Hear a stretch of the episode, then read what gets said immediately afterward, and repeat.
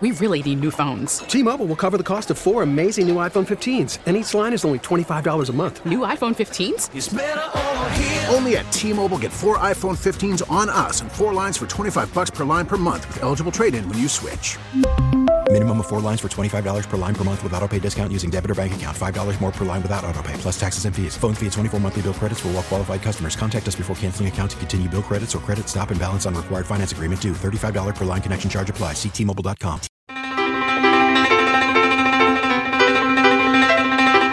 Good morning and welcome to the morning briefing from Monday, August 20th, 2018. I'm your host, Eric Dame. Jake Hughes is your producer, and coming up on today's show, we're going to have IAVA in the house a little bit later on. We're going to talk to Steph Mullen. Numbers are her jam, if you weren't aware.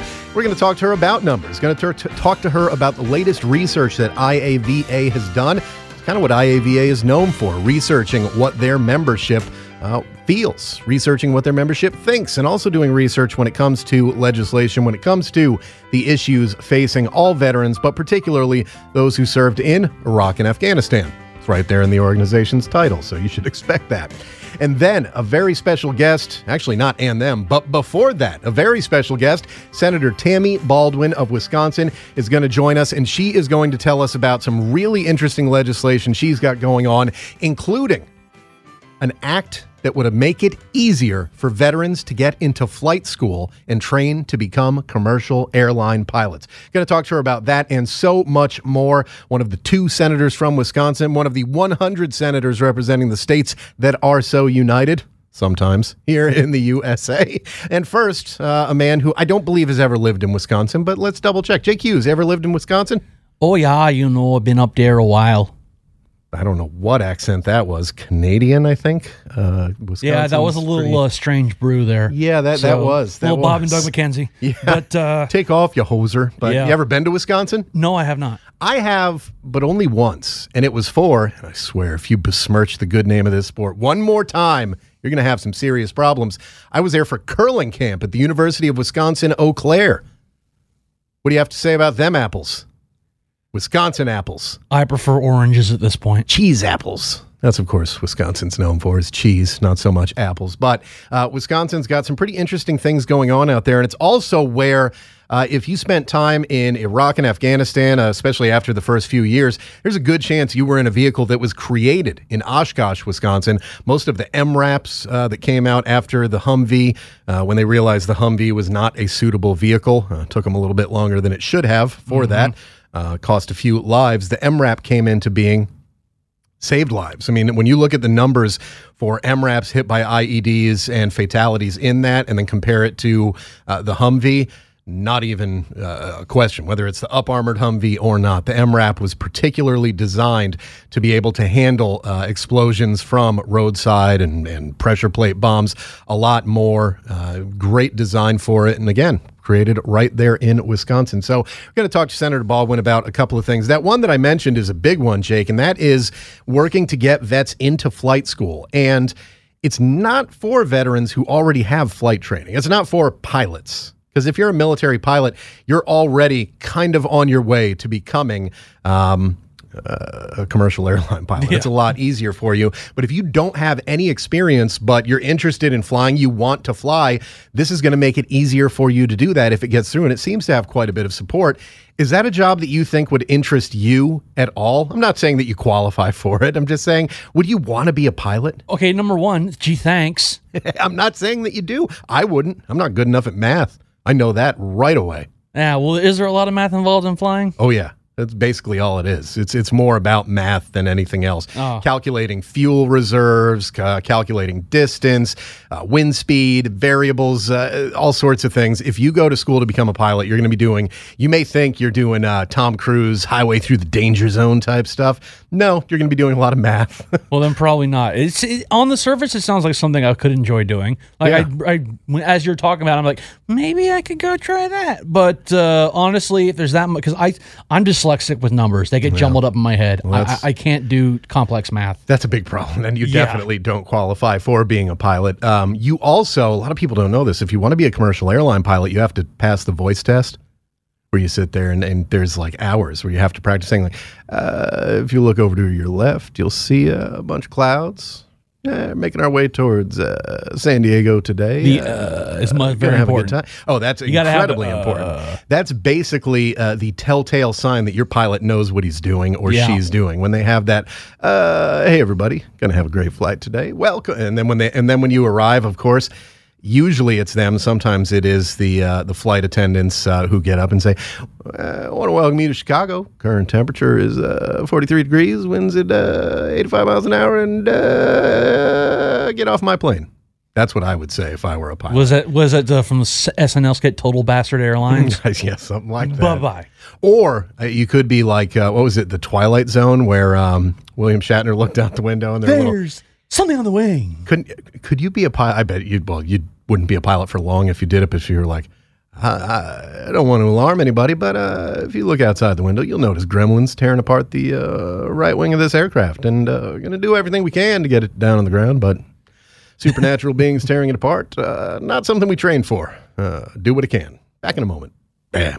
Anyway, it, it's a really interesting program looking to help vets get into an industry that's actually struggling. They're having trouble finding pilots, kind of in the same way that the military is having trouble finding recruits. I mean, there are just not enough people that qualify. And there are people within the military that are not pilots, but that would make good pilots. They may not have thought about it at the time, but if this new legislation gets through, uh, this legislation proposed by Tammy Baldwin, uh, and it's bipartisan legislation. She's not the only one. She's a Democrat. She has a co sponsoring Republican on it.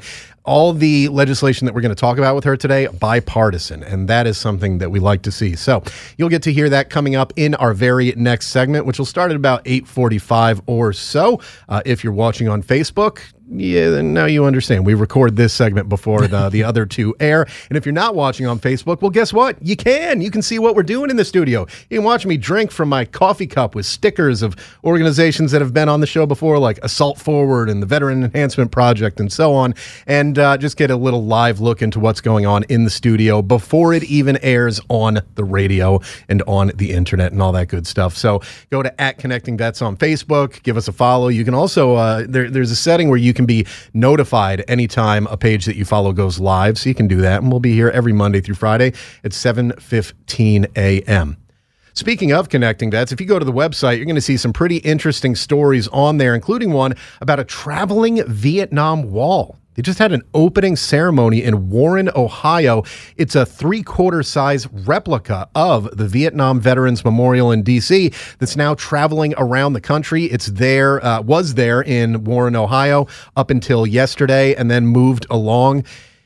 The Vietnam War Memorial is one of the most impressive memorials. It's it's it's an incredible design. It's very subtle. It's uh, it's it's something that, of course, it's kind of a, a cultural touchstone in the United States. Now, I mean, how many movies have you seen that begin or end with someone reading the names at the wall or people talking about it, documentaries and all that stuff. I mean, just look at uh, the Vietnam War, the recent PBS documentary from Ken Burns and Lynn Novick.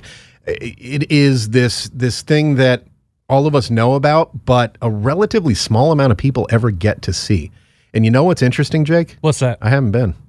I've been down here for over a year. I have yet to get to the Vietnam You didn't come with War us when we did the reading of the names? No, I wasn't available that day when you Oh. guys went and did that. Yeah, uh, I had. Uh, I think I was out of town or had a childcare thing or something going on there where I wasn't able to do that. So You should go. yeah, I, I absolutely should, and I have no excuse living in a relative close vicinity to Washington D.C. And of course, that's where we broadcast from. We're you know just a, a few blocks away from the mall, so there's really no excuse for me not having been there.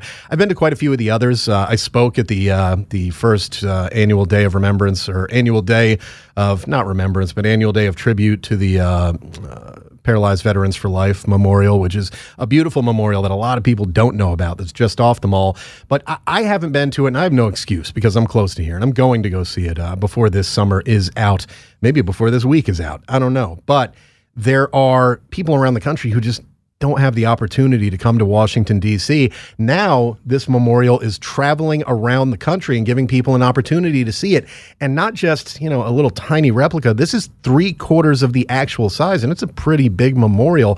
It's pretty awesome that people are going to get a chance to see this. And, and it's not like you can move uh, the Lincoln Monument or the Washington or Lincoln Memorial or the Washington Monument or any of those other ones around. This one, it kind of makes sense that they're able to bring it around there. Yeah, and it's really cool to do that because you got a lot. Remember, a lot of the Vietnam veterans they're getting up there in age. Yep. They may not be able to travel across the country to go visit the Vietnam Wall. So this is really good to, to be able to let them visit and sort of pay tribute to their fallen friends or to Yeah. you know someone that they knew in the war. If you served in Vietnam, you are uh, at a minimum around 60 years old. And there are people, of course, who are much older. Uh, there are fewer Vietnam veterans every day, just like there are from, from World War II. Of course, there's no World War I veterans left. Korean War, there are fewer veterans every day. Each war, I mean, that's the way that it goes. But of course, as people get older, that process speeds up. And, uh, you know, it, it is good that people who haven't had the opportunity to get there but may have wanted to, especially those Vietnam veterans who haven't been able to uh, to get to the wall in D.C., having the opportunity to see this three quarter size replica of the memorial as it travels around the country is just fantastic. You can go to our website for more on that story, and you can also. Um, you can also go, of course, to the Vietnam uh, Veterans War Memorial and look at where it's traveling around the country. They have a schedule of where it's going. Uh, so if it's coming near you, highly recommend you go and check it out. Of course, we've had the Vietnam Veterans War Memorial uh, folks on the show before, and the Vietnam veterans have done so much for the, the the generations of veterans that have followed, in large part because of how they were treated when they came home and their their current uh, and and since then their their ethos has been never again will anyone be treated the same way that we were, and they've done a fantastic job in that. And we of the current generations of veterans owe them more than I can say. I mean, it's just it's incredible what they've been able to do looking a little bit further back in history, World War II. And Jake, I'm telling you, this is a crazy story in and of itself. And here's a little odder thing. The other night, probably last, I don't know, Sunday or Monday, I was just browsing around online, started reading about uh, the, the fight that took place in Alaska between the United States and the Japanese in World War II. Just because I felt like it. Like I wanted to look at it. So I'm looking at all these stories up there. I'm reading about the history of it. A lot of people don't realize that there were. Uh, there was there were battles that took place on American soil. It's at the very tip of the Aleutian Islands, essentially Sitka Island and a couple other places. If you ever watched The Deadliest Catch, it's like pretty much as far out as they go. Those little islands.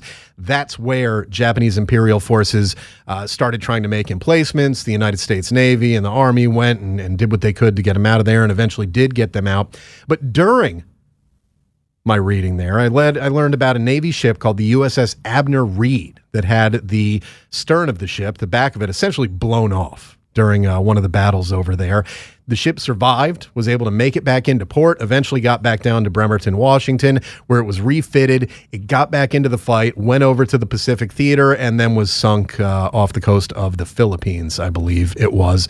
Really a fascinating story. And this is a ship that could have gone down in Alaska.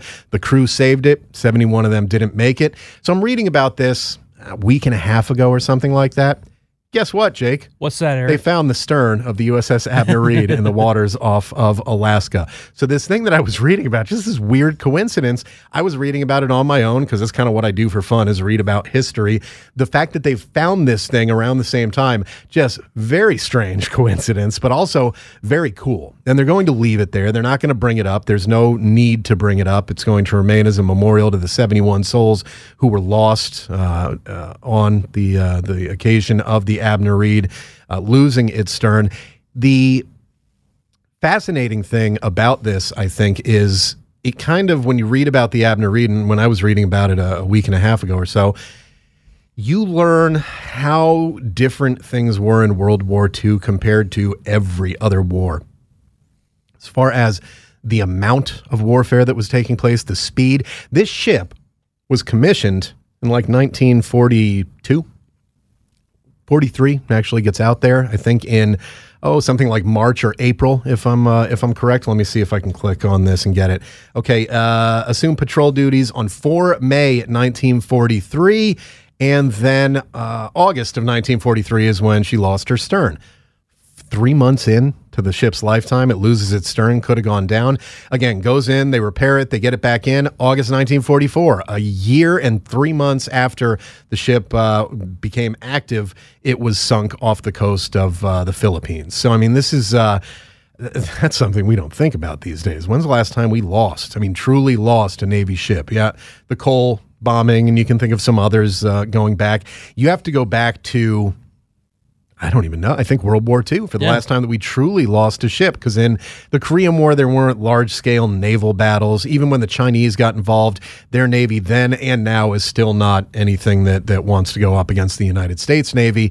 Uh, you had the Forrestal in Vietnam, where essentially a rocket went off from an aircraft, set another aircraft on fire, and. Uh, firefighting back then wasn't what it is today with the Navy. So uh, it eventually became this this horrifying event that they teach you about at Navy boot camp, where they were putting um, aqueous film forming foam AFFF on the fire, which what it does is smothers the fire, doesn't allow oxygen to get to it. Then another hose team came through with water and washed off the film forming foam, so the fire went back up.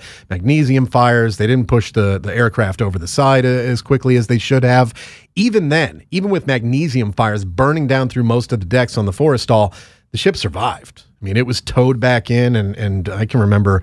20 plus years ago, seeing it uh, in Newport, Rhode Island, I think it was. It was actually there. The uh, the ship was still afloat at that point. But in World War II, man, there were a lot of ships that went down. There were also a lot of ships that went into production and then we didn't have any use for shortly thereafter. I mean, we- we've never had warfare on the scale of World War II, thankfully, since then. And I hope and pray that we never will. But really, just one of those interesting things where, you know, you'll be surfing around, around online and read about something or somebody. Like, let's say some TV show comes up. And this happened to me the other day. They're talking about rebooting Small Wonder. Do you remember Small Wonder? That's the show about the little girl robot, Yeah, right? yeah, yeah. Vicky, the Yeah. little girl robot. They're talking about rebooting Small Wonder. They're talking about rebooting everything Why? from the 80s. I don't know, but I hope that if they do, they can give a job to the little boy from the show. His real name was uh, Jerry Supranian or something like that. Because the last I heard a few years ago, he was basically the real life version of that Chris Farley character from Saturday Night Live in that he was living in a van under a bridge down by the river and said that he had lost all his money and that a stripper took all his money. It was just a sad story. But I, I remember right before it was announced, I was like, I wonder what the girl from Small Wonder is doing now. And I looked her up and she's uh, a nurse someplace and doesn't really talk about her acting anymore, doesn't get involved in it. But you ever have anything happen like that where you're looking up something online and then within like a week or two, it ends up making the news? Not that I can think of off the top of my head. That's unacceptable. You that see, this is why you can't be a pilot. Pilots would be able to do that. Speaking of pilots, we're going to talk to Senator Tammy Baldwin of Wisconsin in our next segment, and we're going to talk about some legislation she's introduced that's looking to get veterans into flight school, make that process easier for them as they go into their post-military careers. And it's for people who don't have flight experience. It's for people who just, hey, you know, fly in the friendly skies is something they've always wanted to do. Well, guess what? Now they're going to get to do it under this act. So check out that segment with Tammy Baldwin coming up next. Senator Tammy Baldwin, I should say. Here's an aircraft related story, and this is something that uh, I remember because I was working in news at the time. Do you remember the former National Guardsman who showed up at the, uh, what was it, Miami? No, Fort Lauderdale Hollywood International Airport? I think flew there from Alaska with a stop in Minnesota or something. Had a gun checked when he got there, took out the gun, loaded it, and started shooting people. No, I don't Yeah, see, that.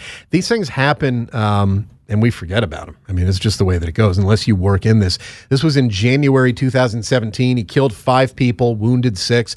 Told the FBI first that he was under some sort of mind control, that people were, uh, you know, sending signals to him, and then after that, said that, nah, just kidding. I did this for ISIS. He's been diagnosed since as a schizophrenic, but it's something that some people consider a terrorist attack. Uh, and of course, let's let's very briefly talk about yes, anything that's terrifying is terrifying. Doesn't make it a terrorist act. It's what the motive is. That's Yeah. what terrorist attacks are.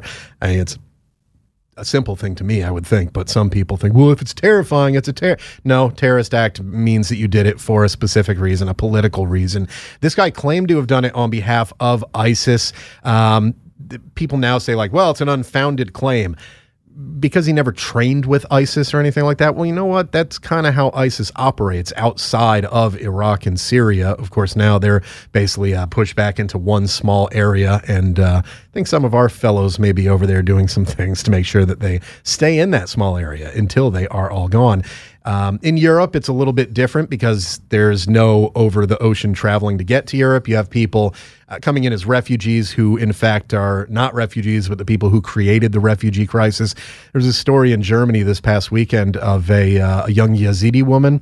They were uh, an ethnic minority group uh, in Iraq who were just basically enslaved by ISIS. Uh, the, the men were killed, the women were enslaved. This woman and her family eventually made it out and got to Germany. She was at a supermarket in Germany and saw one of her ISIS captors while she was over there. So a little bit of a different issue over there in Europe. But this guy claiming that he did it on behalf of ISIS, he is a National Guard veteran. He did serve in Iraq. Um, I'm gonna bet, and I put probably a hundred bucks on this. He's not a combat veteran because if he was, it would say that in the story, and it just says he's an Iraq veteran, which is something that kind of rubs me uh, the wrong way. Where you know everyone who went over there, and I was not a an infantry soldier or anything like that. Yeah, I went outside the wire fairly regularly, but it was to document what the real military people, the combat soldiers, were doing out there if you were, you know, sorting mail at Bagram Air Base, or if you were, uh, you know, serving food inside the green zone, I, everyone appreciates your service. But when you just say Iraq veteran, I think people automatically assume that this is someone who was out there getting shot at every day, and you know that that maybe put him in this frame of mind there's nothing saying that he was any of those things. No. So you, you you you assume that they're not because it's only a small fraction of the military that are actually those combat troops and Marines and sailors and airmen, while the vast majority of us are the people who are most of the time inside the wire support people, making sure that those people have what they need to do what they want. Um, so that's an interesting thing that just pops to me in this article. It's like when you. Uh, when you uh, that story that we had, and uh, the story has gotten a second life because it was picked up down in Texas uh, by a newspaper down there of the uh, veteran who was deported, the guy who had the cocaine that he was trying to sell to undercover yeah. agents. People, it, we, we we wrote about it. I wrote about it because there were news stories that seemed to paint this guy as some sort of hero, and then sort of. Uh, said that what he did wasn't that bad because oh it was less than 100 grams of cocaine which is still a lot of cocaine did some research because some things in the story just didn't sound right to us. Uh, you, as a former Army drill sergeant, uh, me, as someone who deployed, there were things that just didn't add up. And we looked into it and found, oh, okay, this guy was like a mechanic. And no, he didn't deploy twice. He deployed once with one month of R and R leave in the middle, and he was not, uh, you know, a combat veteran or anything like that. Where people were saying like, "This guy," it's just one of those interesting things where Afghanistan and Iraq veteran majority of people who have that status, like myself, we are not the infantry. We are not the special forces. We are not out there shooting at people and taking shots each and every day of the week or living out in these little fobs in the middle of nowhere where uh, you never know what can happen. It's just you and 40 or 50 of your closest friends uh, defending an area. So it just popped into my mind when I saw this story uh, of this gentleman, uh, well, gentleman, of this monster who murdered five people at an airport. Says he did it on behalf of ISIS uh, and all sorts of other things. Well, he has actually now been sentenced and he will spend the rest of his life in prison, thankfully. Thankfully. Too many times we see people taking someone else's life and then I see the news story saying, like, oh, they got 15 years. 15 years. The other person doesn't get any more time left. I mean, it's it's upsetting when you see stuff like that. And in a case like this, it was high profile, even though a lot of people have forgotten about it. It's good to see that he will not be able to wander the streets at any point again in the future. Another thing I want to touch on quickly before we move on, and we've got an interview with Senator Tammy Baldwin of Wisconsin coming up next. Vote Vets, who we've had on the show before, has filed a lawsuit to sue over the VA, quote, shadow rulers. You wrote a story oh. on this. The oh, three yeah. guys, the three guys who are uh, there's a lawyer, a doctor, and the head of the Marvel Marvel like, Entertainment Marvel Entertainment Group, who have apparently been giving a lot of advice and a lot of advice that's been uh, taken by some to be orders at the VA over the last couple of years. Vote Vets has filed a lawsuit against that. Um, to me, and we're going to reach out to them and see if they'd like to come on and talk about this this week. But to me, looking at it from face value, seems more like a, uh, a publicity ploy. Yeah, symbolic. There's nothing illegal about uh, the president can get advice from whoever he wants. Uh, he can have people submit advice to those organizations if the organizations take it. If there was anything official in writing that these guys have full authority and blah blah, but I don't think you're ever going to find that. I think if anything, there may have been like a handshake agreement or something like that. Uh, Vote Vets has filed a lawsuit there. They've also uh, they're going to do a 5K run in D.C apparently in honor of the canceled military parade, which they're very happy about. Uh, Vote Vets is pretty honest about who they are. They're a political organization. They do not like uh, the president of the United States of America and kind of do whatever they can to you know thumb their nose at him or uh, whatever they can. So yeah, it's an interesting story, and we'll reach out to uh, to Vote Vets and see if they're interested in coming on and talking about that. Senator Jamie Baldwin, I know, is interested in coming on because, well, she's coming up next. Going to talk to her about some interesting legislation that she's introduced that may help veterans get jobs, including as commercial airline pilots. The morning briefing, Monday edition. Eric Dame, JQ's back after this.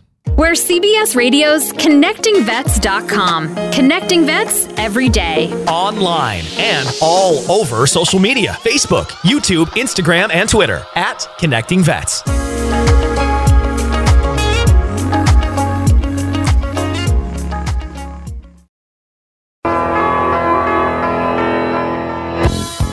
Welcome back to the morning briefing from Entercom Radio's ConnectingVets.com. Connecting Vets every day is our slogan, and it's what we do, and I'll tell you why we do it. Each and every member of our team knows what it's like to have worn the uniform, and just as importantly, we know what it's like to have taken it off that last time. The struggles that can follow after that, the concerns you have as you move from a military career to, well, a non military career, hopefully. There's a lot going on in the veteran world, and we're covering it all at connectingvets.com. So be sure to check out the website 30, 40 times a day and follow us on social media. We are at Connecting Vets on Facebook, Twitter, Instagram, and YouTube. Our next guest does a job that only 100 people in the United States do at any given time. What is that job? United States Senator. She represents the great state of Wisconsin. She's here to talk to us about some interesting veteran focused initiatives that she's been a part of recently. And she is Senator Tammy Baldwin. Senator, thank you so much for joining us today. Well, thank you so much for inviting me to.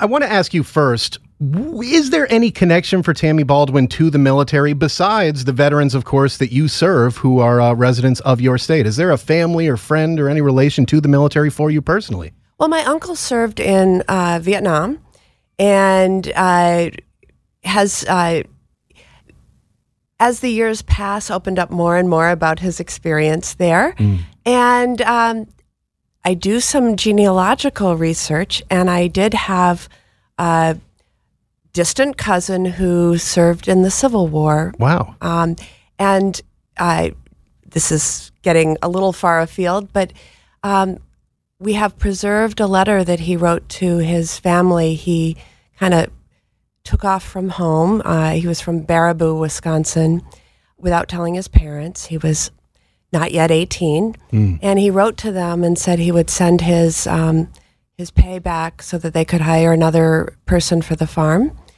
And he didn't make it. Mm. Uh, he died shortly after um, uh, joining uh, the the effort. But uh, yeah, it's uh, it's interesting to look at it from all perspectives. It certainly is, and to look back historically at people who you have something in common with, common with, and that being the blood that runs through your veins, who were involved in something that may be only in the abstract, something that you think about, like the Civil War, but there were American connections to that, and right down to your family. Absolutely. And of course, I work with veterans, uh, both in terms of my colleagues, but also in my office. It is so valuable to have a veteran's perspective, uh, a voice in the crafting of legislation. And in fact, uh, Hill Vets is a program that I know you're very familiar uh, with. Yes, I am. and uh, uh, joining us in the studio is Alicia Guffey, who is a Hill Vet. There you who's go. working in my office. And now Alicia will sing us the national anthem. Just putting her on the spot. Of course not. We're not going to ask her to do that. But that's wonderful to hear. And that is something that's a bit of an issue that we've talked about with Hill Vets. It's kind of their mission is to get more veterans onto the staffs of members of Congress because if you look at the numbers of who's serving in Congress between the House and the Senate, actually veterans are uh, representing represented by a higher number in Congress than they are in the active population. But then when you look at congressional staffs, veterans only make up something like two to three percent. I think were the last numbers I saw. Is that something you'd like to see change? To see more people who've served being able to give input to the people who make the decisions regarding the military? Absolutely, and I would add that when you're looking at either a House staff or a Senate staff, you're not only talking about the formation of policy in Washington, D.C., but we have staff back in our states who serve individuals who call up and say, hey, my, uh, my case seems to be tied up in knots in this bureaucracy. What can you do? Um, and it's often, it, it's great when that's a veteran who's answering the phone and getting to work to untangle the red tape or whatever it is they need to do to have a champion on your side who also has walked in your shoes is great. It certainly is. And we're speaking with Senator Tammy Baldwin, who represents the state of Wisconsin in the United States Senate. We're going to talk about some veterans issues uh, that she's been heavily involved in, including the American Aviator Act, which is truly fascinating. Before we get to that, election season is coming up, and there are a lot of veterans running for uh, you know jobs in national uh, positions in Congress. Is that something you're happy to see? To see on both sides of the aisle? I mean, we've got people like Dan Crenshaw running for Congress in Texas, Ken Harbaugh running for Congress in Ohio, Republican, Democrat, but two guys who uh, have both served the country and done amazing things, and they're just the tip of the iceberg. How do you feel about seeing so many veterans on the ticket this year?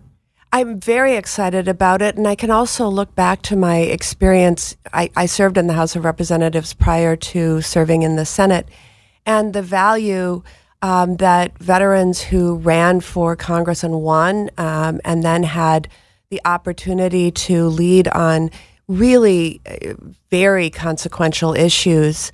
Um, and uh, so the more, the better as far as I'm concerned. I, I, well, most people that we talk to seem to agree on that. We'll see if the voters do come November, but it's good to see that there. I think at least it's good to see that there are many veterans who care enough to get involved. And as people who've who've shown through their service, they can be proactive and get things done. Uh, it's kind of the kind of people that we want on Capitol Hill you're getting some things done, including the American Aviator Act, which is what I first reached off reached out to your office about and then, of course, found out about several other things that you're doing. But first, let's talk about the American Aviator Act. Exactly what is the act about and what is the goal of it? Well, it has multiple goals, but we, uh, you said at the outset of the show, um, there are sometimes uh, struggles uh, sort of getting back into civilian professions, civilian life after, um, after service. And this is one of those sort of win win win situations um, because uh, we have a severe uh, projected shortage in commercial airline pilots. A lot of folks are reaching their retirement age. And so the federal government, um, from that perspective, is looking at what can we do uh, to make sure that uh, aviation remains robust and safe and the best people in those jobs. Um, the uh, uh schools that provide training, not just like your general aviation learn how to fly schools, but the ones that really prepare people for a career track in commercial aviation, are very interested in reaching out to veterans, making them a part of um, their programs. There's few of them. And so part of my communication initially was with one of the schools in Wisconsin who has a partnership with the local airport um, there's a small regional airlines there, and uh, they wanted some help. I would also say that um, this is based on, um, I think, a pretty successful study of the promise that this idea holds called forces to flyers. Hmm. And so, if it's been studied uh, by this administration, um, we thought we should start a pilot project. Yes, pun intended. it's it's a job that not only are there openings in, but it's also a job that's just pretty darn cool. Is this something that is aimed more at military aviators or people who don't have any experience with flight? Uh, the latter. Uh, military aviators can get a pretty expedited path into uh, commercial airline uh, aviation. Um, and so they really do follow a very different track. Uh, but this is aimed at military veterans who have not had prior training, uh, but would like to uh, look at and uh, settle on a career in commercial aviation that's something that I think will perk up a lot of ears. That, you know, it, it, goes to show just because you were a supply clerk or a tanker like Jake or a journalist like me in the military doesn't mean that's what you have to do when you get out. There are plenty of options available to you. And flying the friendly skies, I think that may be someone's tagline, so I'm not sure if I can use it. But it's certainly something that I think will appeal to a lot of veterans. Where do we stand on this act as far as uh, you know how close we are to people actually getting into flight schools on it? Is that already happening, or is that still down the road? It's down the road. Um, this legislation was introduced um, earlier this summer. It is bipartisan. I am proud to have worked with uh, Senator Hoeven from North Dakota uh, in offering this legislation, uh, and we are looking very closely at an opportunity, a legislative opportunity that lies ahead. Um, every few years, we reauthorize the Federal Aviation Administration. Hmm. And the current authorization expires at the end of September. So we are working very hard to make this legislation a part of that larger act. Uh, basically, uh, to get it through as quickly as we can so that this can be, um, you know, the pilot program can start up. Is it something that has a, a, huge amount of support? And it's interesting to hear you say it's bipartisan, and it seems that veterans issues is where you see the most bipartisan uh, uh, cooperation. What's the what's the feeling, Ben, from your fellow senators and members of Congress uh, on this legislation? Well, I think that uh, a couple of things I'd point out. One is um, it is very bipartisan to support uh, career opportunities for veterans um, who served our country and are now back at home. And so that gets um, almost universal um, support. Uh, but I think perhaps uh, members of the United States Senate and the House have a special view on aviation because most of us commute by plane every week. now, there are a few who live really close by to Washington, D.C., and come by train or car or walk. I, I no, no one walks. But, um, but uh, we see the aging of the commercial airline uh, workforce, uh, the pilots in particular. Um, we see the needs there. And we are very committed to safety first all the time. And so this just is something that I think should capture um, a lot of support as it goes through the process. I, we've talked to other senators on the show, Senator Ernst, Senator Perdue. We've talked to them about uh, the the difficulty of traveling back and forth, and it's interesting that you mentioned that. That all of the travel kind of gives you a unique insight into uh, the airlines having that. Did it kind of come to you one day while you were sitting on a plane? Did were you sitting there and thinking, you know, who might be a good person to replace this pilot? Well, um, actually, the, um, the the way it came up was early discussions uh, when I was first beginning my service in the United States Senate and getting to know uh, the academic institutions all around the state, um, getting to know about aviation around the state, uh, uh and um, recognizing that some of our uh, colleges and technical uh, colleges in particular offered flight instruction, and, and one in particular offers instruction um, uh, for a commercial uh, airline pilot. One of the things we want to make sure is that this isn't, you know, just um, getting uh, getting a, a, pilot's license, but that this is um, instruction with a, a, real connection to the industry, so that um, you're not just getting a degree and then shopping around. That you are actually um, going to have a very clear career path if you stick to it. So the airlines might actually be involved in this as well from their end because they could see it as a potential pipeline for them? They are so uh, seriously concerned about their pipeline, as are so many employers right yeah. now, um, which provides us opportunities to really step up and connect uh, highly skilled people um, with those opportunities. We're speaking with Senator Tammy Baldwin of Wisconsin, and we've been talking about the American Aviator Act, which she introduced earlier this year. It's not the only veteran focused thing that you're working on, though. I know that, in fact, the Boosting Rates of American Veterans Employment Act is another one. Again, bipartisan. You and Senator Thom Tillis uh, introduced this one. Tell us a little bit about that act and what, what, what it's aiming to address. And the it, it it's um, the acronym is the Brave Act. Um, so we have long had a system in uh, the country which appropriately recognizes um, veteran-owned businesses and prefers them in certain, uh, for example, contracting with the VA. Hmm. But we have not had the same sort of focus and recognition to employers who may or may not be veteran uh, owned businesses who really make it a point to recruit and retain and train veterans.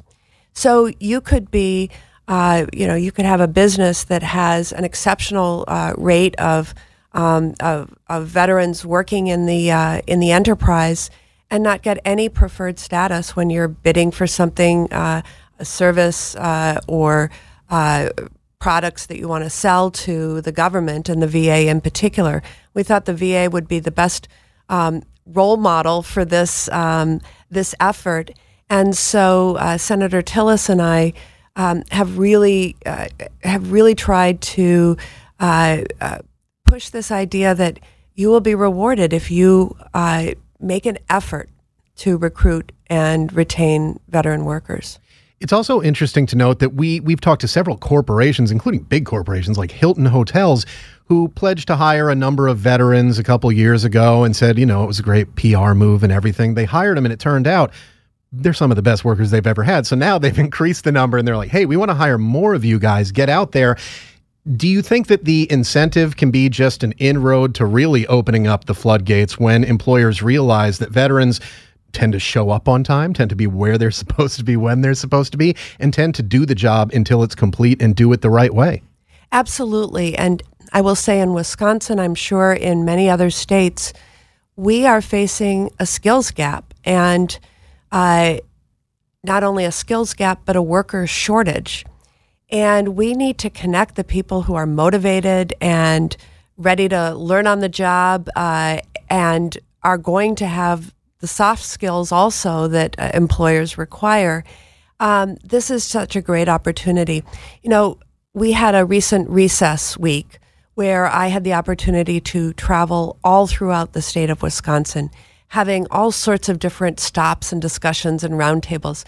But one of the businesses that I visited was a veteran owned business um, called uh, oh, let me get it right, the Applied Fab and Machining, mm. AFM. Uh, this veteran is an incredible entrepreneur who really started, it was basically him, and now he has 10 employees. So this is a very small business that we're talking about, not Hilton Hotels, right. with, um, uh, you know, an international workforce. Um, he has found some incredible opportunities to also work with larger businesses that do work with the government and that employ veterans. Um, and in his case, one of them is Oshkosh Defense, Oshkosh Corporation, right. uh, where they make some of the metal parts that are placed in the vehicles that right. uh, Oshkosh Defense makes. So it's a great um, uh, opportunity. But again, he's been recognized as a veteran owned business. He wants to hire more veterans. He has several. Um, it has been a great opportunity for him to get a really uh, skilled workforce. They do great at what they do, but he wants more. And part of his the discussion uh, with me was, how do I find out where they are? The handoff, oftentimes, if you will, as people head home.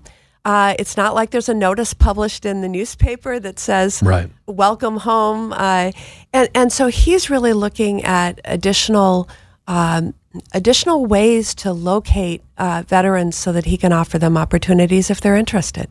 It's in- interesting that you mentioned Oshkosh, which of course we all know from OshKosh B'gosh when we were kids. That's pretty much all I wore when I was little.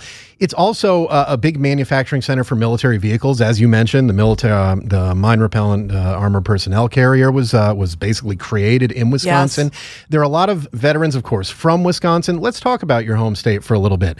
What do you think the state is of veterans in the state of Wisconsin? How do you think the veteran community is doing in your home state? Well, I would say um, first of all, a, a company like Oshkosh and like uh, Applied Fab and Machining really do make a point to um, uh, hire returning veterans, and um, and I have to say, just to dwell on Oshkosh for a few more minutes, that um, you know when they were stepping up at a time that um, the vehicles that our troops had um, were not necessarily protecting them against emerging threats, um, now uh, well known threats, um, the pride of those workers in knowing that they were um, serving our active military in such a, um, you know, it was a huge ramp up in a very short time. And they were so proud to be able to do that and play a role. And um, I think that is reflective of Wisconsin's work ethic and the things that we hold dear in our state. Um, Wisconsin doesn't have a lot of um, military installations, uh, so we don't have a lot of active military right. presence. Um, we are a big guard state, we are a big reserve state, and um, so another way in which employers uh, step up is by recognizing uh, that uh, their employees, if they are in the guard or reserve, need their um, uh, need their partnership. And so we're very proud of how uh, employers in Wisconsin have stood by their Garden Reserve members uh, and, um, and and recognize the sacrifice that those workers are making. We certainly have struggles in Wisconsin uh, uh, for veterans. Um, still uh, working on ending homelessness mm. among veterans. Uh, I've seen such great projects around the state of Wisconsin, um, and making sure that uh, in the handoff between active military service and uh, veteran status, um, that they're um, that they get the top-notch health care uh, services that they have earned and that they deserve for serving our country. We've been speaking with Senator Tammy Baldwin of Wisconsin about the American Aviator Act, which she introduced, the BRAVE Act, which she introduced. There's a lot more going on. I know there's an apprenticeship program. It looks like we're running out of time, so I don't think we'll be able to get into it. But if people want to find out more about these acts, if people want to talk to uh, their senators, their Congress members about these acts and getting them moved forward, how do you recommend they go about doing that? What's the best way to reach somebody like Tammy Baldwin? Well, I would say lots of different ways. And that's what's great about a democracy and um, having representatives and senators who come home and, and are um, uh, hopefully making themselves available. So, certainly, writing and calling and emailing is, uh, you know, traditional. They are traditional ways of reaching out and sharing what is on your mind and what is, um, you know, what you want to say. Um, there are people like Alicia who takes the next step and is with Hill Vets and, and actually gets a job in um, an office and adding her voice to the creation of policy. In between there, there's opportunities to invite your elected representatives. Uh, if you have a business, for, for example, to come and see it. If you're running a program that serves veterans, uh, have us over. Some of the most rewarding visits that I've ever had in my public service career is uh, is meeting with veterans who are serving other veterans. Um, that varies so much, but I I think of one group that is helping uh, veterans who have been homeless and are getting securing their first uh, uh, living situation, uh, first housing, and furnishing it entirely on donated goods from other veterans and civilians. Senator Tammy Baldwin of Wisconsin, thank you so much for your time today. We appreciate it. And on behalf of the veteran, veteran community, thank you for the legislative work that you're doing on behalf of those of us who've worn the uniform. We all do appreciate it, and it does not go unnoticed. Thank you. You're listening to the morning briefing from Entercom Radio's ConnectingVets.com. And again, our thanks to Senator Tammy Baldwin of the great state of Wisconsin for coming in and joining us. Some really interesting legislation going on there. Again, that aviation one in particular, I like that idea. You know, this whole broadcasting thing, this whole broadcasting thing doesn't work out, then maybe I take to the friendly skies. Maybe you get to hear this voice over the intercom on your flight as you're making your way across the country. Uh, yeah, it's a possibility. It's not a likelihood, but it's going to be more possible if this legislation goes through. And it's something that, you know, who didn't want to be a pilot when they were a little kid? Think about it. Whatever your job was in the military, you may have loved it, but when you saw the flyboys taking off or streaming overhead, oh man, that's something I always wanted to do a little bit more of. I got to fly quite a bit in my military career, but most of it was sitting in a seat or strapped into the side of a C 130 or a Black Hawk or something like that. The guys who actually got to do the flying, oh, that seemed like such a cool job. Plus, they also got to wear just the coolest shades, right? Well, those folks who fly for the military, those men and women, they are able to get out and kind of have a direct path to the airline industry or being a cargo pilot or a private helicopter pilot or something like that. This program is for those of us who didn't have that career path in the military. It's for those of us who get out and think, you know what? Maybe flying is what I was supposed to do. So, as she said, you can reach out to your senator, your congress member, make sure that they're aware of you know your support for that and any other veteran legislation it's pretty easy to contact your representatives you might not think so but i guarantee you it is Getting Senator Baldwin to come on the show is as simple as sending an email to the, the press secretary over there, but reaching them for your reasons as a constituent, that's pretty easy as well. Remember, Google is your friend. All right, you're listening to the morning briefing. Coming up next, Steph Mullen from IAVA. Going to talk to her about numbers, as they are her jam. we'll be back right after this with more of the morning briefing. Helping military veterans stay connected. We make it easy. We're CBS Radio's ConnectingVets.com. Connecting vets every day. Online and all over social media Facebook, YouTube, Instagram, and Twitter at Connecting Vets.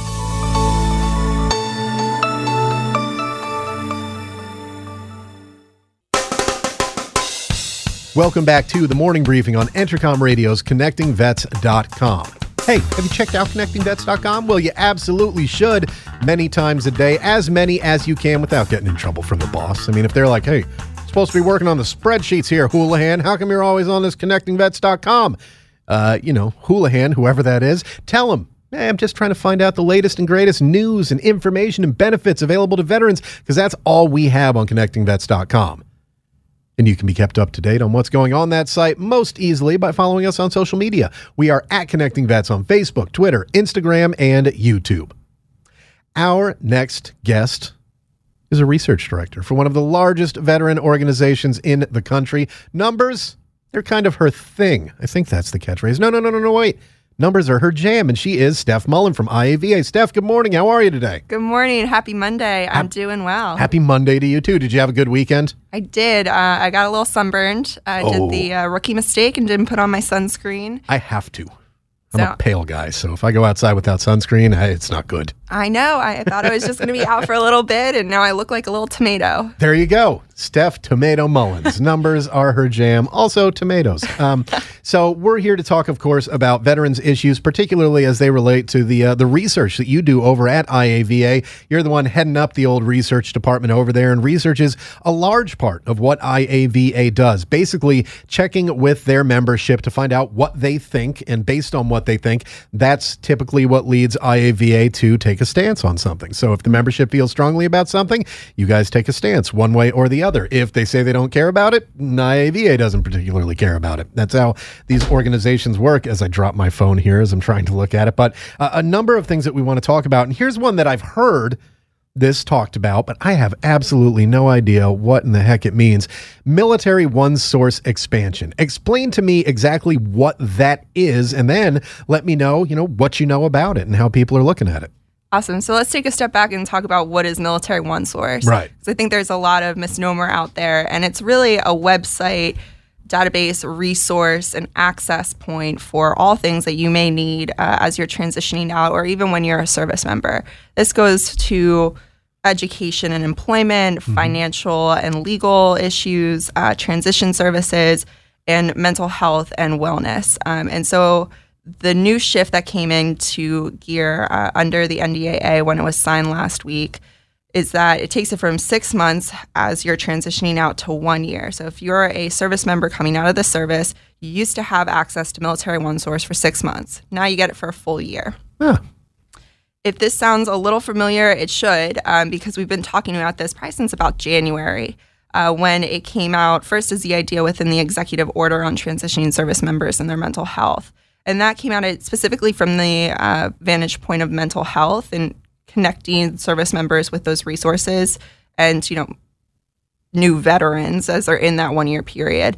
But really, there's a lot there that you can use for anything, even from like moving to your home loans to just finding out like what kind of diet you want to do or improving your health and wellness. Um, and that's now available for all transitioning service members for a year.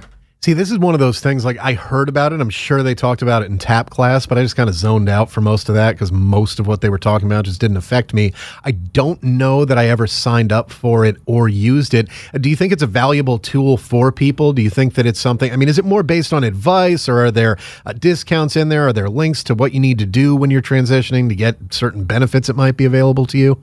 So, all of the above, right? It's kind of like this one stop shop for all of your transition needs. Um, and it's a website that connects you with all of those resources.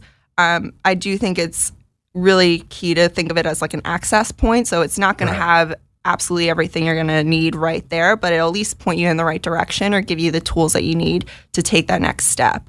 Um, it's really accessible, really easy to use. I mean, I've been scrolling through it as like a civilian on the outside just taking a look at this. Um, and I really would encourage everyone out there, even if you're just kind of in the community, to take a look at it. It's a great resource. And of course, you can just go and check it out. It's militaryonesource.mil. And I'm clicking on it right now just to see uh, what's available without logging in as far as the information there. They have a toll free number that you can call. You know, they've got a, a, number of things available just on the front page there. And then, of course, you're able to log in and use the stuff if you are a veteran. It used to be six months. Now it's one year. Is this something that you've heard from the membership as far as, you know, they're, they like it and they've used it or, or not from IAVA members in particular, but what I will say is that we know IAVA members have told us again and again that they struggle in that transition time. 90% of IAVA members had some form of transition challenge, uh, whether that be financial, emotional, you know, even like physical, finding housing, things like that. Um, so we know it's an issue. And uh, certainly, this is another resource that we can add to the books. One of the things I see that pops into my eyes and, and is something that I think a lot of people, particularly senior military members uh, who are eligible for this, will be interested in the blended retirement system. They've got what you need to know about it. It even tells you how long it is to read this article eight minutes. Now, if you don't have eight minutes to figure out what's the best retirement program for you, if you're one of the people who has to choose one way or the other, highly recommend that. And then there's categories listed on the site confidential help, military life cycle, family and relationships, moving and housing, recreation, travel shopping, health and wellness, education and employment, financial and legal service providers and leaders. Boy, there's a lot going on there. And again, it's militaryonesource.mil. We're not affiliated with it in any way, but any website that I think can help people, it's a benefit to talk about it. And we're talking about it with Steph Mullen from IAVA. She is the research director over there. Uh, this is a subject that kind of goes right into your wheelhouse when it comes from RAND, and it's the RAND report on active duty health outcomes and how it connects to veterans' health. What can you tell us about this uh, this this recent information that was released? Yeah, absolutely. So uh, numbers are my jam, as they say. they do say that. Everybody's saying it. Absolutely, it's going around town. um, and so RAND put out a new study last week. Uh, it's actually from 2015 to 2016 is when the data was collected but it's a 2015 health related behavior survey. Uh, that's a big words, lots of words there. But we're just looking at what active duty military uh, is feeling and thinking about their health. Right. And so I think it's really important to look at this not only from the perspective of what is our active duty military thinking and feeling right now, but also thinking about you know today's active duty service members or tomorrow's veterans and what trends are we seeing between even IAVA members, the post 9 11 generation, and the currently serving Right. active duty service members, which are still the post 9 11 generation, technically. Yeah, everybody will be from here on out. Do you know what some of the big ticket items that people were were focused on there as far as their health? Yeah, so uh, they did a lot of, you know, looking at the different symptoms and different things that we talk about a lot in the veteran space. I'll just pull out a few. We talked. They talked about sleep, drinking, um, mental health, and suicide, uh, and chronic pain and combat exposure, all of which are super uh, relevant to the veteran population. Uh, I think one of the things that I was most struck by was the sleep numbers. So they found that 56% or over half are getting less sleep than they need on a daily basis. Um, so what does that mean? That means that you're looking at poor performance Yep. for your active duty force that impacts readiness. But we also know that there's long term health effects when we're talking about lack of sleep. And it can even tie to your mental and physical health long term. We know there's a link between depression and lack of sleep. And we also know there's a link between sleep problems and PTSD. And so when you're looking at that 56%, I think about, you know, IAVA members where over 40% have depression or report that they have depression. And over 46% report that they have uh, PTSD. You know, sleep is an issue. It's one of the things I've had issues with since I got out. It's not PTSD related or anything like that, I don't think. Uh, had some insomnia issues when I first got out for a while. Took some sleeping pills for a while, and that kind of kind of helped uh, helped me get into kind of a rhythm of sleeping. But still to this day, and I've been out well, seven years almost exactly now. Actually, no, it was a little bit earlier than that. No, I get no, it's 26th. Yeah, so almost seven years. Next week will be seven years out for me as I go through math in my mind. See, this is why I can't be a pilot, like we were talking about with Senator Baldwin. I'm not too good with the numbers, as opposed to Steph Mullen. Numbers are her jam; they're not mine. No, words is my jam. That's why me use them good. Um, still to this day, like last night, I put my son to bed at eight. My wife's out of town, so it's just me and the little guy. Put him to bed at eight. Look up. Next thing I know, it's eleven thirty at night, and I've got to be up, uh, you know, before five a.m. to get in here. And and I'm like, I'm gonna get five hours of sleep maximum now. And it's it's just kind of wanting to decompress and do my own thing, where there aren't enough hours in the day to do that. Yesterday, my son got a new video game, Minecraft. I started playing Minecraft in my own uh, little world that I created there, and three hours just flew by before I realized it, sitting there by myself this is an issue that has many different uh, aspects of it to consider. Whether it's people just not having enough time, they're working really hard, want to get home, got stuff to do, whether it's real things that you need to do or playing a stupid video game like me, there are a lot of reasons that can cause people to la- uh, have a lack of sleep, a lack of the necessary sleep. And most people can't function on less sleep than you need to at the same level that they would if they were getting seven, eight hours of sleep a night. Some people, it's just not possible. For many of us, after we get out, uh, it is and it should be. Drinking is an interesting one, too, because man, when I think back of my time in the military and consider some of the uh, consumption of alcohol that went on while I was in, it's mind boggling to me these days. Like, I don't know if I would be able to ever recover from some of the things I did there. Is it more an issue as we've seen with this data with the uh, those who have served or those who are serving? Is drinking getting better in the service? So we've never asked IAVA members about their drinking habits, um, but I will say that the RAND report asked, and they said, uh, per their um, basis, about one third of active duty service members could be considered binge drinkers. Hmm. And there are uh, there's a definition for that. It's like a certain number of drinks in a certain number of hours, uh, in a certain number of times a week. Uh, it's it's eh, alcohol affects people differently. Some people, if a guy's 250 pounds and he's drinking six beers in a day, that's going to affect him differently than someone who's 110 pounds. So I, it's it's it's not a perfect measurement, but it's certainly not a great thing if you're doing that each and every day, no matter how big you are. Certainly your liver won't appreciate it, whether your body uh, is able to make it through it or not. But I, I do believe we've seen recent stats that, that drinking overall is down in the military. Smoking is down in the military, even though the military smokes at a higher rate than the civilian population, also drinks at a little bit higher rate than the civilian population. Um, th- this study addresses those things and other health issues. How about obesity? That's one that we've seen that's a problem, uh, unfortunately, not just with the uh, post service fat guys like me, but now we're seeing more people within service who barely fit into their uniforms. Is that another one that they touched on, or did they not get into it too much? They do. They do. They say about one third are normal rate or normal weight, excuse me. Um, but a majority of service members were classified as overweight or obese.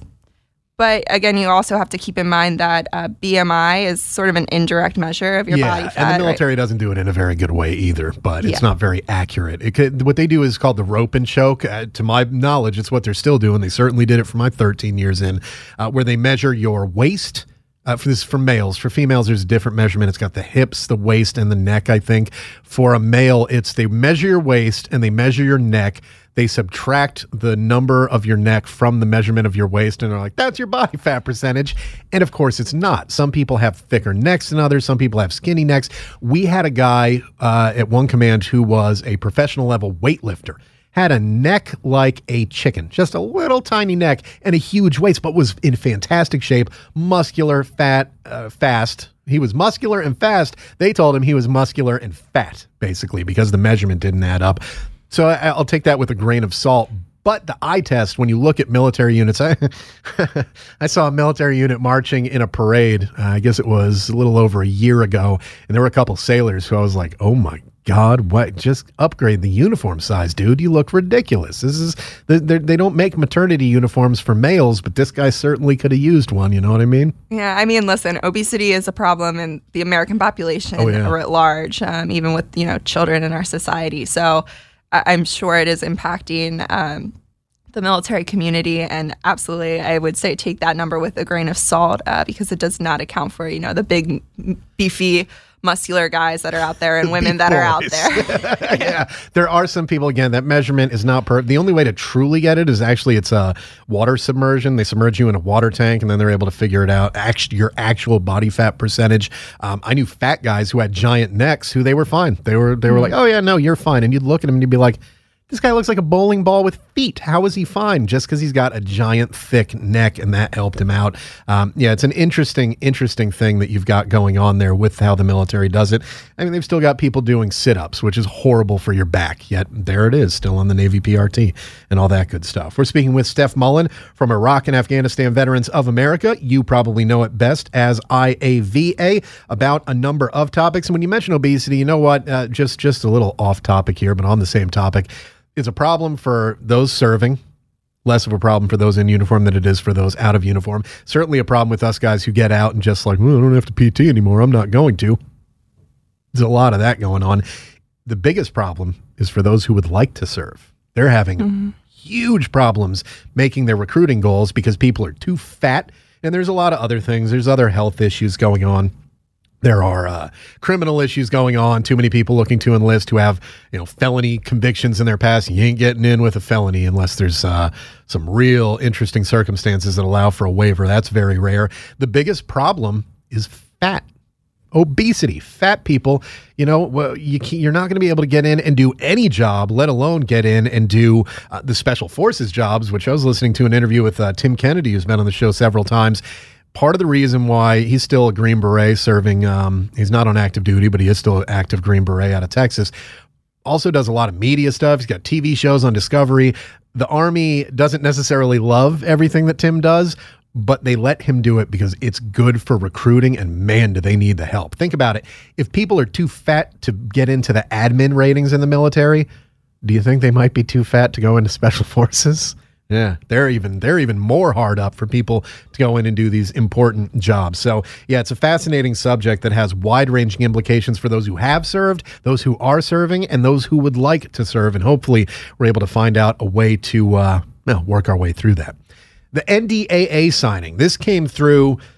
I think about as fast or faster than an NDAA signing has ever happened before. Uh, that's interesting. But of course, Steph Mullen, research director at IAVA and her organization, they're going to be more interested in some other aspects of it, not the speed, but what's included in it. So, what can you tell us about the NDAA and some of the things that IAVA sees as good that were included in it?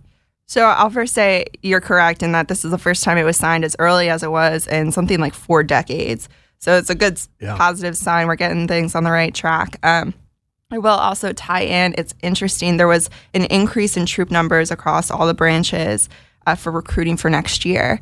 But as you're saying, uh, a lot of the branches have been struggling to meet those recruiting numbers. Big time. hmm Uh, and a lot of it, as you said, you know, it has to do with uh, the young kids that are coming in that want to go into the military, and without a waiver, there's a very small percentage that can actually do so. It's gotten worse. I worked in recruiting from 2005 to 2008. Thank God not as a recruiter. I was a public affairs officer because when uh, Goal Day came up, when they were doing like, last minute trying to get uh, get their numbers up, because the military doesn't have quotas in recruiting, they have goals. You know what a goal is? It's essentially a quota, although it's not. You know, it's not like if you don't meet that quota, you're out, but it kind of also is. So on Goal Day, you know, I got to go home at like 8 p.m. They were there until who knows when.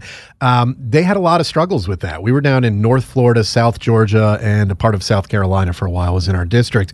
They had trouble getting enough people in 10 years ago and 13 years ago it's gotten worse. So it's you know it's great that they've increased and the they've increased who how many people they want in the military but if there are let's use some job uh bull riders if there are 40 people that you need to hire for bull riders and only 35 people uh, each year coming on and you say well great. Well now we want 50 guess what? You still only got 35 people who are eligible for that job. So it's, it's good that they're looking in my opinion anyway to expand the military a little bit but who's going to do it? I mean, I'm not going back in, and at this point, I'd have the same problem as a lot of those kids coming out of high school weighing 215 uh, are. It's certainly an issue uh, that'll it bears watching. Where you can't legislate like fitness into people, so Yeah. yeah, it's kind of crazy. But okay, so beyond the expansion of the recruiting numbers, what are we also uh, looking at? We got 2.6 pay raise uh, for all of those in uniform, so that's a really good sign. Um, also, just you know, a great note as you're looking at retention and readiness and all the things that we're talking about here. Um, everyone likes a little pay raise, Yeah, but uh, we do have some wins on IAVA's Big Six priorities. Um, most of which I want to just highlight our burn pit stuff. Um, there is a provision in there uh, that tells people that has the DoD and VA looking at its burn pit stuff. So on the DoD side, assessing whether uh, it can use get rid of burn pits or do a little study on that. Um, and then on the other side, it's telling people uh, what their options are for registering in the burn pit registry and doing an educational program on that side. So both are really great signs. Um, of course, the burn pits um, momentum is going to continue, and there's lots to do on that side. But uh, it's good to see some little steps being taken. There are legislative steps being sta- being taken. IAVA was heavily involved with the uh, bipartisan legislation introduced by two members of Congress who both served in the Army.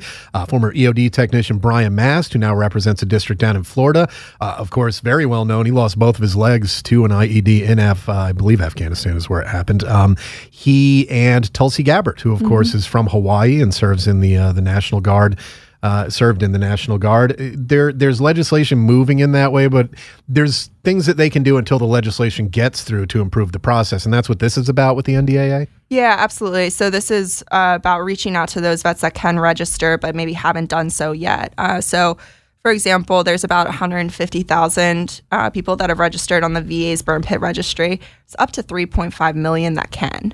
That's a wide gap of people that can register but haven't yet. And so it's about reaching those people and how can you best and most effectively do that. The NDAA is a huge document. It covers a lot of things. I mean, it's a massive budget that they've got. It's what 800 billion or whatever it is overall. Um, where can people go to find like the the keynotes of it, or where can they go to actually read the whole thing if they're into it? Yeah, Congress.gov. Uh, if you search, you know, National Defense Authorization Act 2019, you're going to find it. Uh, we also have a blog up from our legislative director, Tom Porter, uh, the one and only that you can find on iava.org slash blog. Legislation is his jam, although that's not as catchy as numbers being your jam. And we're speaking to someone who indeed they are. Steph Mullen, research director from IAVA. Speaking of blogs at IAVA, uh, you mentioned to me earlier, Melissa Bryant has one up, and it's about the kind of rollback of government watchdogging of the predatory lenders. Uh, as I mentioned to you off air, I remember being at NOB in Norfolk, the big Navy base there. You walked out through the gate, and there was just about a mile and a half of car dealerships and other people looking for those young sailors' uh, paychecks every month and getting them pretty regularly. When it comes to the government essentially saying, like, hey, we're not going to be doing uh, these uh, inspections on them, at least not doing them on all of them unless a complaint is filed, is kind of uh, how it sounded to me anyway. Uh, how is IAVA looking at this, this rollback of checking on those predatory lenders who target sailors, soldiers, Marines, and airmen? Yeah, so I'll start by saying uh, Melissa Bryant, our chief policy officer, wrote a great blog on the Consumer Financial Protection Bureau's rollback of just what you were saying, um, and it connects to the Military Lending Act. So instead of going out and proactively looking for these predatory lenders, uh, now they're going to put the onus really on veterans and their families to bring these lenders forward, and then they'll take the case and look through it. Um, it's really important to note that uh, service members are four times more likely to be targeted by predatory lending. So uh, this is a big issue for the community, um, but I think the bigger issue is that this is couched in rollbacks overall to the Consumer Financial Protection Bureau. In May, we saw the Student Loan Protection Office will be closing. And then just last month, I think the last time I was in, we talked about uh, DoD changing up the transferability within the GI bills. This is all just like little attacks on education benefits and really veteran benefits as a whole, as a whole, um, and the government protection surrounding it.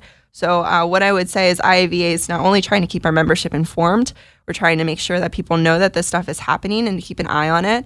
But we do have a couple of petitions out uh, specifically around the GI Bill uh, transferability changes that happened. And you can find that on our website um, and also on change.org. You know, young soldiers, sailors, Marines, airmen, they have a monthly paycheck coming from the government. It makes them very attractive to people who uh, work in industries where having someone able to make those payments every month is going to make their life easier, even if those people are a bit predatory. I mean, that's that's what they do.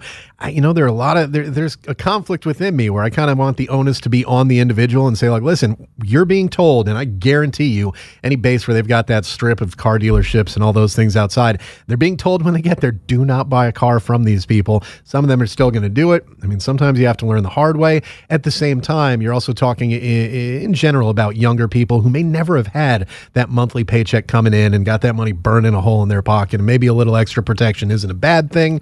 Uh, I don't know, but that's what uh, Congress is going to be looking at, and that's what the administration is going to be looking at. And as they are, IAVA will be keeping an eye on them. We want to thank Steph Mullen, Research Director for IAVA, for joining us on the morning briefing today. She just mentioned their website a few times. Of course, the main website for IAVA, IAVA.org.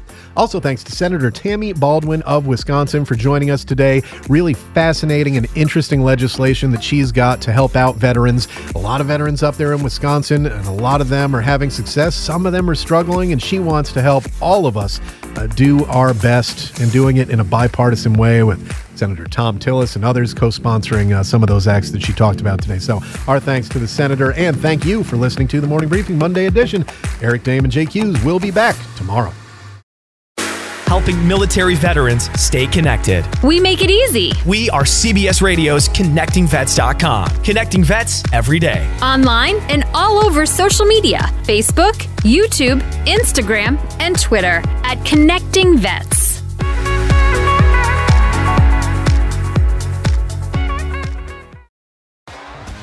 T-Mobile has invested billions to light up America's largest 5G network from big cities to small towns, including right here in yours. And great coverage is just the beginning. Right now, families and small businesses can save up to 20% versus AT&T and Verizon when they switch. Visit your local T-Mobile store today.